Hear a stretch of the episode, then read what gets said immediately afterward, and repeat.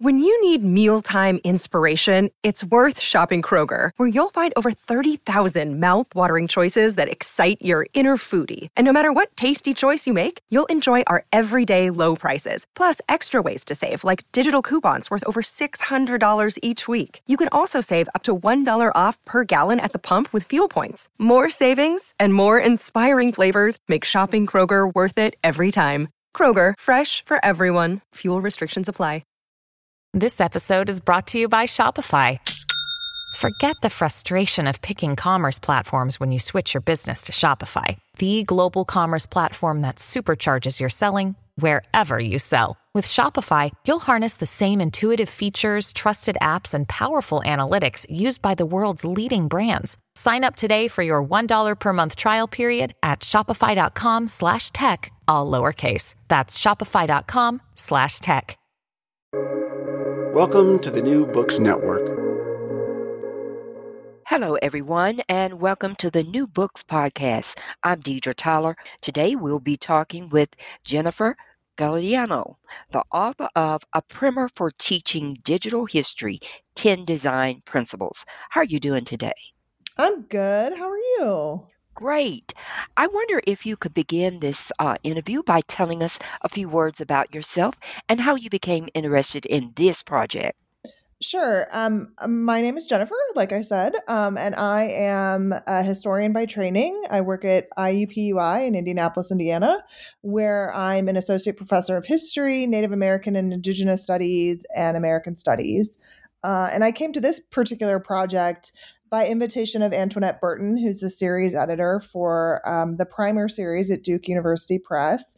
And she wrote to me and sort of said, you know, hey, I've, I've got this primer series, and we've been doing these really fabulous books about um, environmental history and women's history and global history. And we really want to do a digital history book would this be something you would be interested in? And I, of course, wrote back immediately and said, yes, that would be awesome. Um, and so that's how the primer sort of came to be was a lovely invitation from a great scholar who sort of said, you know, we're looking for someone who can talk about how to do you know syllabus development and classroom activities and teaching uh, in a research based class in digital history now tell the audience what is digital history so, digital history at its most basic is using computers to understand and produce information about the historical record.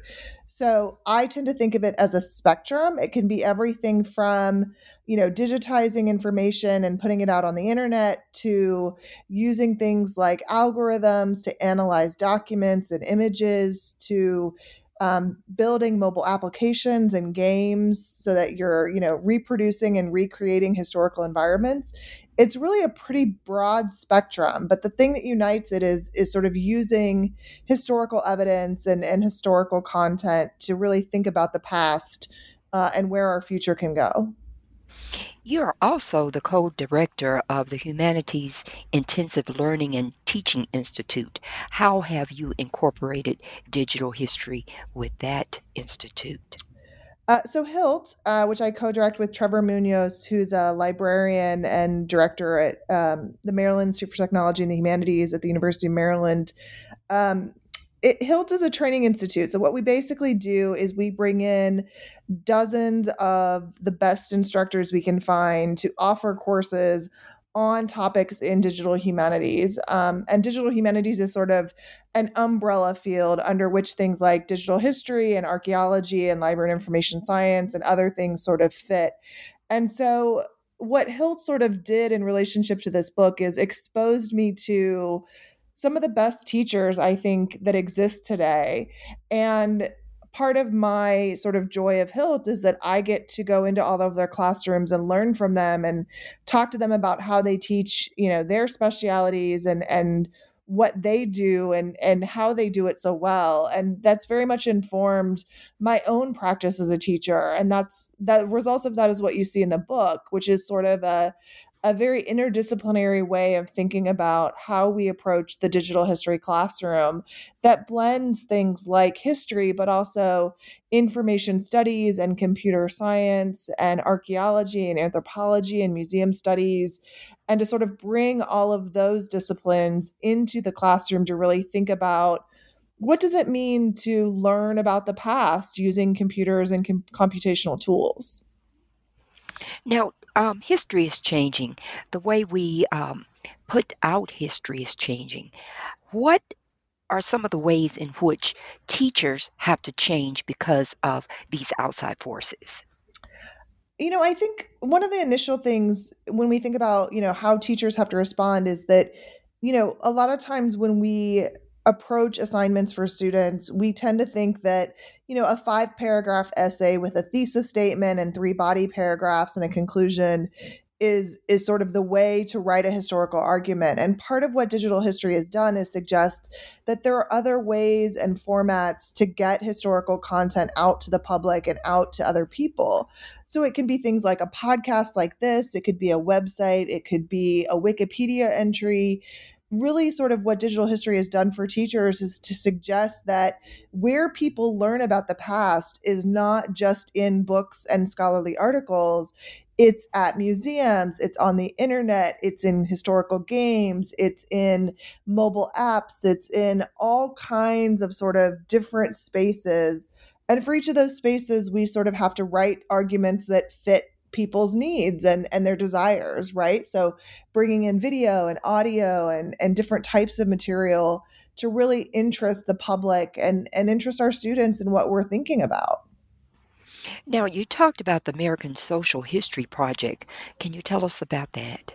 Sure. So, the American Social History Project is actually a project from the late 80s and early 90s um, that was developed out of New York, where what they were interested in was making available to researchers the sort of core data, the, the core evidence of American social life.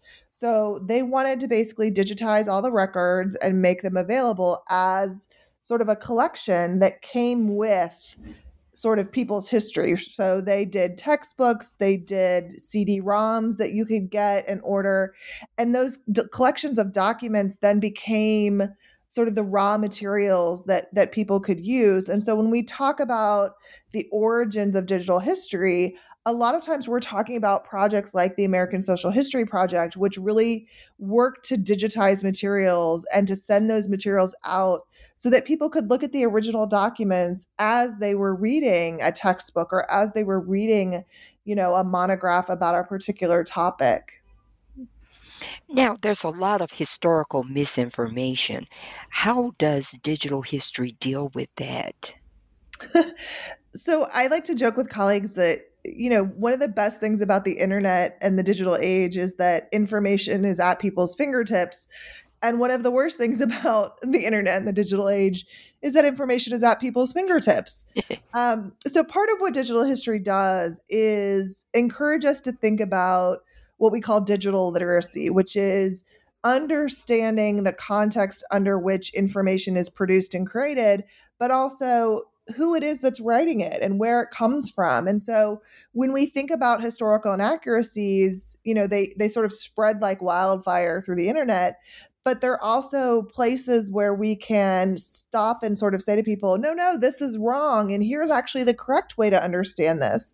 Um, and in fact, right now I'm I'm actually in Scotland as we're talking, and I'm here in Scotland working on a project on a particular method of of understanding historical accuracy and and data accuracy. And in fact, it's called linked open data, and it's a way of establishing authority and authenticity and accuracy of information on the internet. Um, so, you know, the internet has its goods, but it also has its bads, and and part of what historians will really want to do is is show people that when misinformation circulates there's a way to sort of intervene and correct those narratives and just remind people that you know we want to make sure we're using trusted sources we want to make sure that we're you know not sharing information that's harmful to others um, and and that's sort of what is really great about the digital age is that you know everyone gets a voice um, and at the same time, those voices can be amplified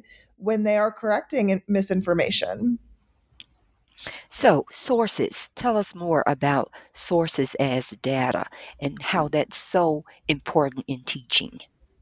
Sure. So, you know, the bedrock of history as a discipline, and in fact, the bedrock of most humanities disciplines like sociology and anthropology and linguistics and others, is evidence, right? It's it's the actual primary source. So, primary sources are materials that are created in the moment of an event or in the moment of sort of a person's life. So things like the diaries we write in, the photographs that we take, the records that we create, um, those are all sources. And so for historians, you know, we talk a lot about sources as evidence, right? That we need sources to tell us about the past and to allow us to interpret, you know, things that have happened.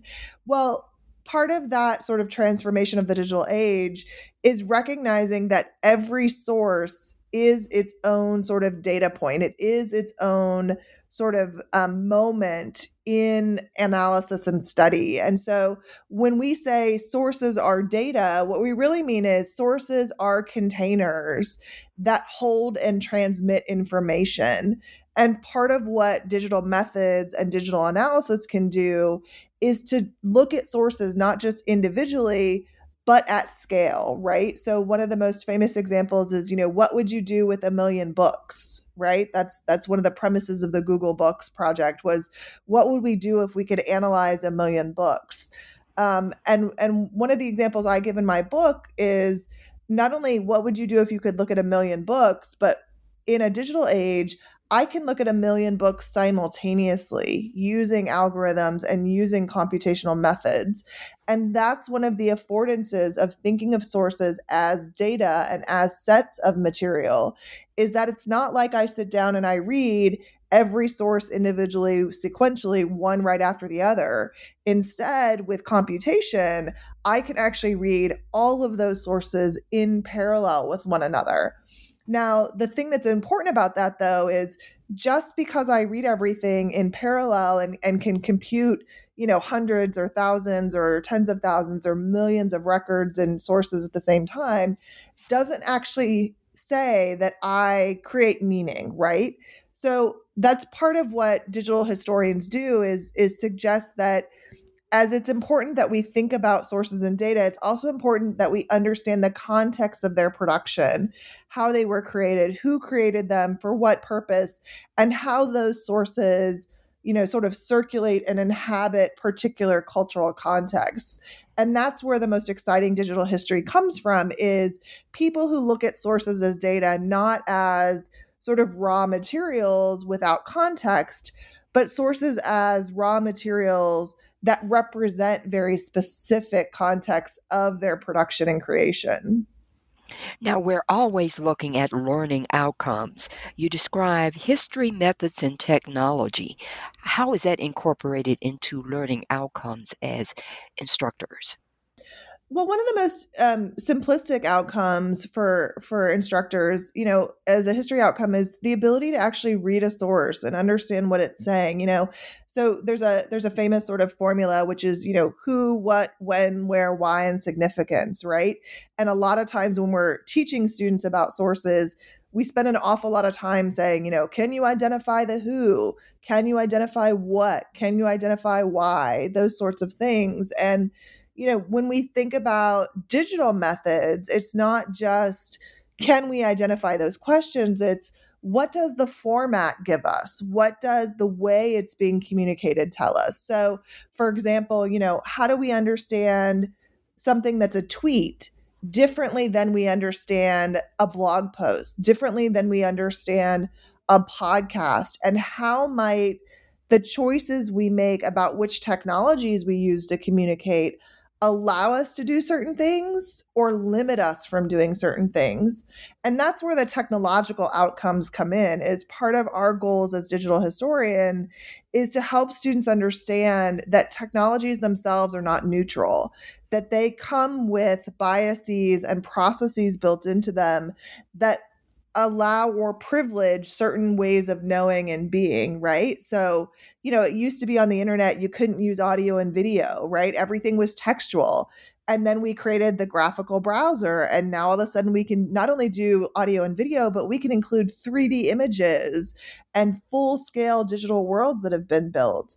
And so the question I sort of always encourage my students to think about, and when I'm training instructors to think about, is how does the form of how we encounter something force us to, you know, engage with that source in a very specific way?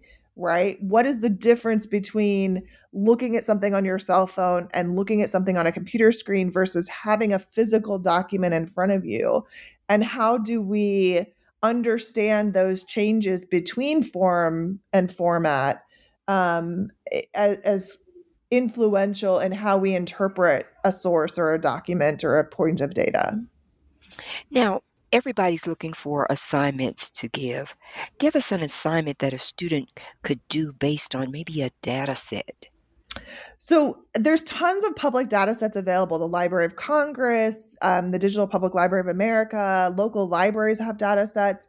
And actually, one of my favorite ones to do with students is actually to ask them um, over the course of the day to identify where they encounter data sets um, and it's it's kind of a funny thing. They don't realize, for example, that like when they're posting to Twitter, that they're creating a data set. And so one of the things that I'll do with them is say, you know, we they spend the day sort of, you know, every time they touch a piece of data, they sort of write it down. And then when they come to class, one of the things we do is I ask them to go look for data sets that would complement what they're doing. So, for example, um, I have a student who's a, an activist who's really interested in um, sort of indigenous activism and is very much sort of supportive of things like, you know, water rights and land use rights and things like that. And they were posting a bunch of stuff about, you know, how um, their sort of um, interests align to particular activist causes. And one of the things I did to them was I said, you know, okay, so let's sit down and identify what historical data sets are out there that would allow you to bolster the arguments you want to make about you know how land has been used and how water has been used. Um, and and that's one of my favorite sort of assignments because students sometimes think that history because it is the past isn't relevant to them. And so by sitting them down and sort of showing them how to identify data sets how to you know discover pieces of information that matter to them and their interests all of the sudden they realize that they're really actually interested in history and interested in the notion that like what somebody wrote in the 1920s about their experience in Indiana, for example, might actually be something that they care about and are interested in and want to use. So now these digital methods are are these an extension of what historians have already been doing? What what's going on here? They are. You know, it's funny when people start working in digital history, sometimes it can be really overwhelming because there are so many methods to choose from. Um, so there's digital oral history, there's digital ethnography, there's digital document analysis, there's digital editions. There are all these different forms of digital methods that have analog counterparts. And so, one of the things that I say to people when they're just getting started in digital history is think about the methods you already use in your research and take a look at what the digital sort of equivalent is, right? So, um, I do a lot of work with uh, sort of textual documents. And so I look at things like, um, you know, how does a court record look in a physical archive? Well, what is the digital equivalent? Like, what does it mean for me to make that document available online? Or, you know, um, I have a lot of colleagues who do things like they want to map documents, right? So they're they're people who are really interested in the movement and flow of information and they do that stuff sort of manually on paper, right? They make lists of of where people appear and when they appear and where they're going from and to. And there's digital methods of doing that that make it easier to visualize all of those networks and those movements. So when I sort of introduce people to digital history, a lot of times what I'll say to historians is, you know, tell me what methods you're already using and let's look at what digital affordances can add to those methods. Now, you talked about in the book um, digital archives and exhibits and the digital collections. Uh, give us some examples of those.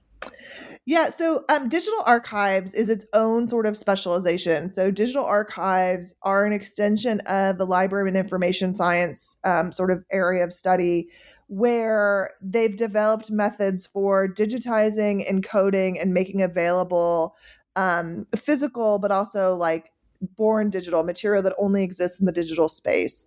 So, a digital archive basically is um, a, a, digital collection of materials that fits with archival standards, right?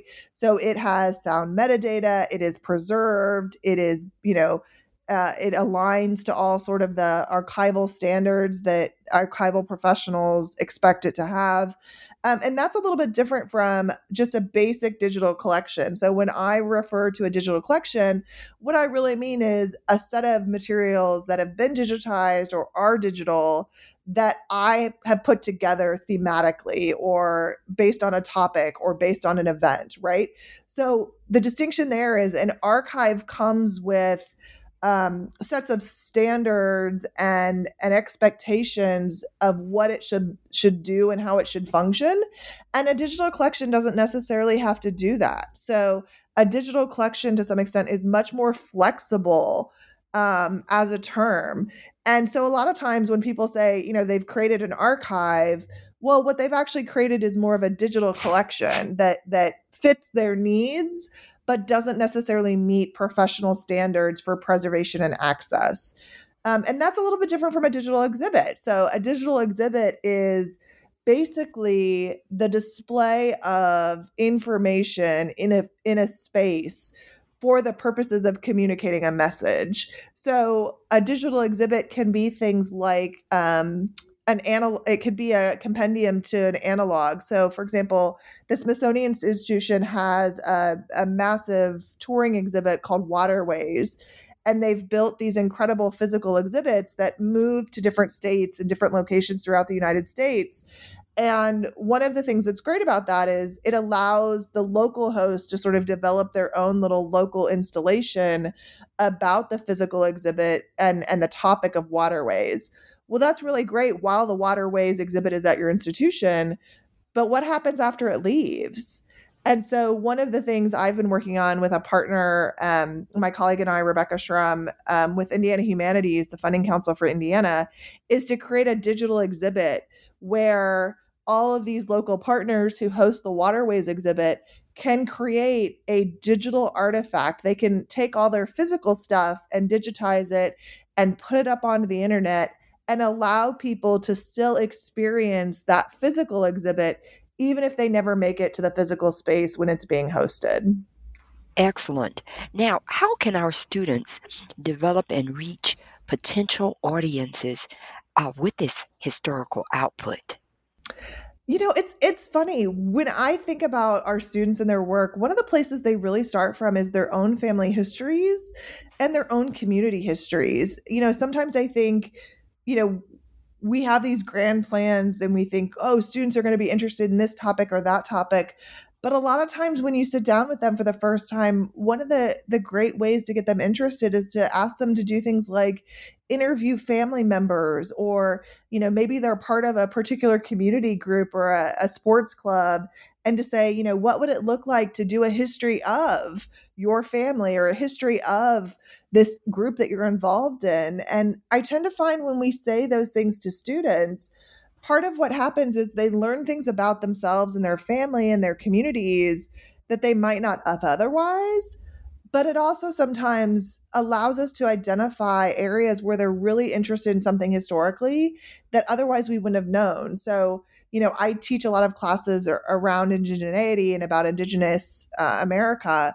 And I'll have students say things like, I didn't realize until, you know, I took this class that, you know, I needed to do research on this claim that a family member makes about us being indigenous. Or I have students in, in classes that will do things like interview grandparents or, or friends and find out things like, you know, they served in, in the military or they, you know, were present when Martin Luther King gave their his speech on the mall, the National Mall.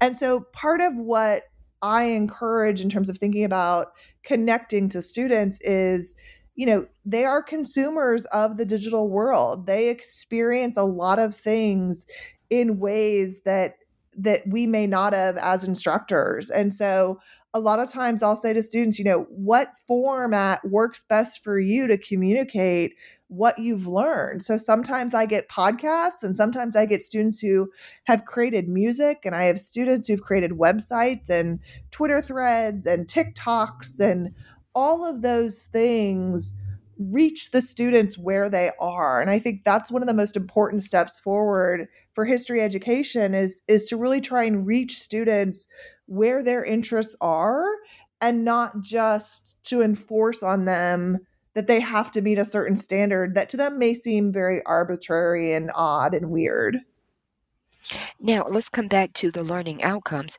You talked about in the book curricular arc. Tell us more about that. Yeah, so um, a curricular arc, which is not a unique or new concept, is the notion that you want to sort of build students' um, abilities sort of step by step. So a, a curricular arc basically is about understanding the level of complexity that you can expect from a student and that you increasingly ask them to do more and more complex tasks. So for example, a student the the first time they're out in a class, maybe what they learn is some basic, you know, HTML, how to write a basic web page or how to build CSS, which is a cascading style sheet. It's it's what makes the internet pretty. So maybe in that introductory level class, they learn the basics of HTML and CSS. And then the next class, because they already know HTML and CSS, maybe what they focus on is how to turn that HTML and CSS into properly encoded text that can be displayed on the web. And then maybe in that next class, you ask them to build a digital edition or to contribute to a digital edition that uses text encoding markup to really discover and analyze a document. And then maybe in that senior level or that next step class, because they've already built this rich digital edition, maybe you ask them to do some computational analysis on the edition and to look at things like how language is being used or how ideas move through the document or how word choices change. So when I talk about a curricular arc, really what I'm talking about is sort of a, a Lego based or a, a, a you know, adding on capacity as classes transform for the student. And I and I think that's really key is that you know, if you start students with basics, by the time they've taken multiple classes in a digital space, they can do more complex and complicated things. And one of the things that my book suggests as well is that you know students don't come to you a lot of times with no knowledge of technology um, you know, if you get a student who, for example, is really interested in coding and hacking, they may come into your class already proficient in HTML and CSS and and other things. And so part of what's great about the digital history classroom is that you can actually do an assessment with students of what they already know and how to do and then you can sort of change the learning outcomes based on those students' knowledge already having, right? So maybe a student who comes in knowing how to do some basic programming, actually their class project is, you know, building a small mobile app. Whereas someone else in the class may not have any of those abilities. And so they're doing very different sort of outcomes and tasks. And that's one of the great things about digital history is you can really sort of meet students and challenge them based on their own abilities and their own knowledge. Now, I know we have some listeners with this question Can a historian who has limited technical skills how can they equip themselves to be ready to engage in this digital environment? There's a lot of options. You know, when I started 20 something years ago, there weren't a lot of options for how to learn to do this stuff but at this point, you know, the field's been running for 25, 30 years, and there are really great options for simple things like there's online tutorials, there's online workshops. Um, a lot of people attend universities or, or have universities near them that offer trainings that are free and open to the public.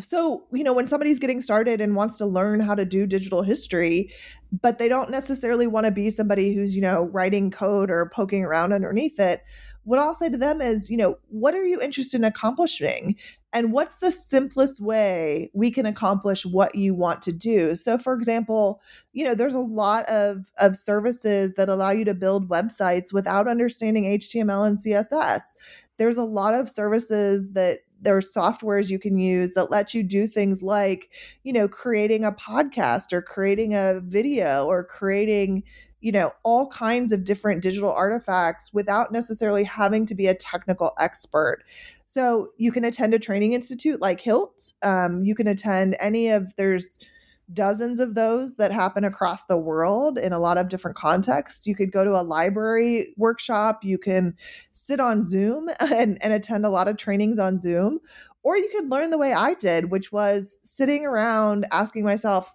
how do I do this? And then literally looking across the internet trying to identify someone else who'd done that and emulating what they do. Uh, and in fact, I was sitting at my desk today, and I'm I'm working on some data on on treaties, indigenous treaties. And I literally spent an hour and a half today looking around trying to identify had someone else done the exact thing I needed to do and could I figure out what they'd done and how they'd done it. Um, and that's actually one of the best things about digital history is as a field of study, we don't mind when people struggle and we don't mind when people fail. And in fact, often you learn the most from not being able to do something. And so when somebody says to me, I want to get started trying something, that's the right answer. Like try it, see if it works, see if you like it. Because all of this is is very much individually based, you know. I'm somebody who's very linear as a thinker and so I do great with tools and softwares that are built for linear people. I don't do as well with tools and software that are built for multiplicities and complexities. And so, you know, when someone says, let's get started in digital history, my answer is sit down at a computer and try it and see what works for you. And if what you're doing doesn't work, try something different. Well, what is the overall message you would like the reader to have once they finish this book? I think the overall message is, you know, don't be scared of trying something in your classroom and letting it letting it not work one of the things my students say again and again and again in my classes is that they like watching me struggle and learn along with them. And so, even setting students up as partners in the learning process and saying to them, I want us to try something new. I want us to develop a video. I want us to build a digital exhibit. I want us to learn how to digitize something. You know, students find that incredibly interesting that you, as the person teaching, are learning right beside them. And I think that's really the message of the book is don't be afraid to try something and decide either that it works for you or that you don't like it and don't want to do it again. And you don't have to be a technological expert to do these things. You really just have to be willing to try and learn and and improve. And that's the major message of the book is that as teachers, we're continually trying and learning and improving ourselves and so we just want to welcome that in the classroom with the students, and digital history is the perfect place to do that. Well, I've taken up enough of your time. Can you tell us what the next project you're working on?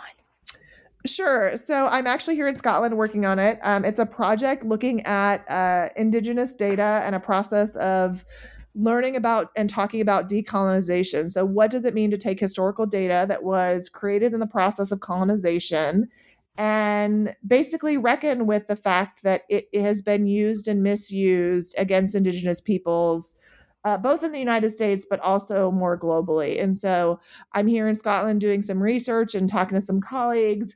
Um, and that next project is is going to be a series of articles looking at how we think about using evidence from the past that might come with some pretty sticky ethical questions. Well, we'll be looking forward to that. Thank you for being on the show today. Thanks.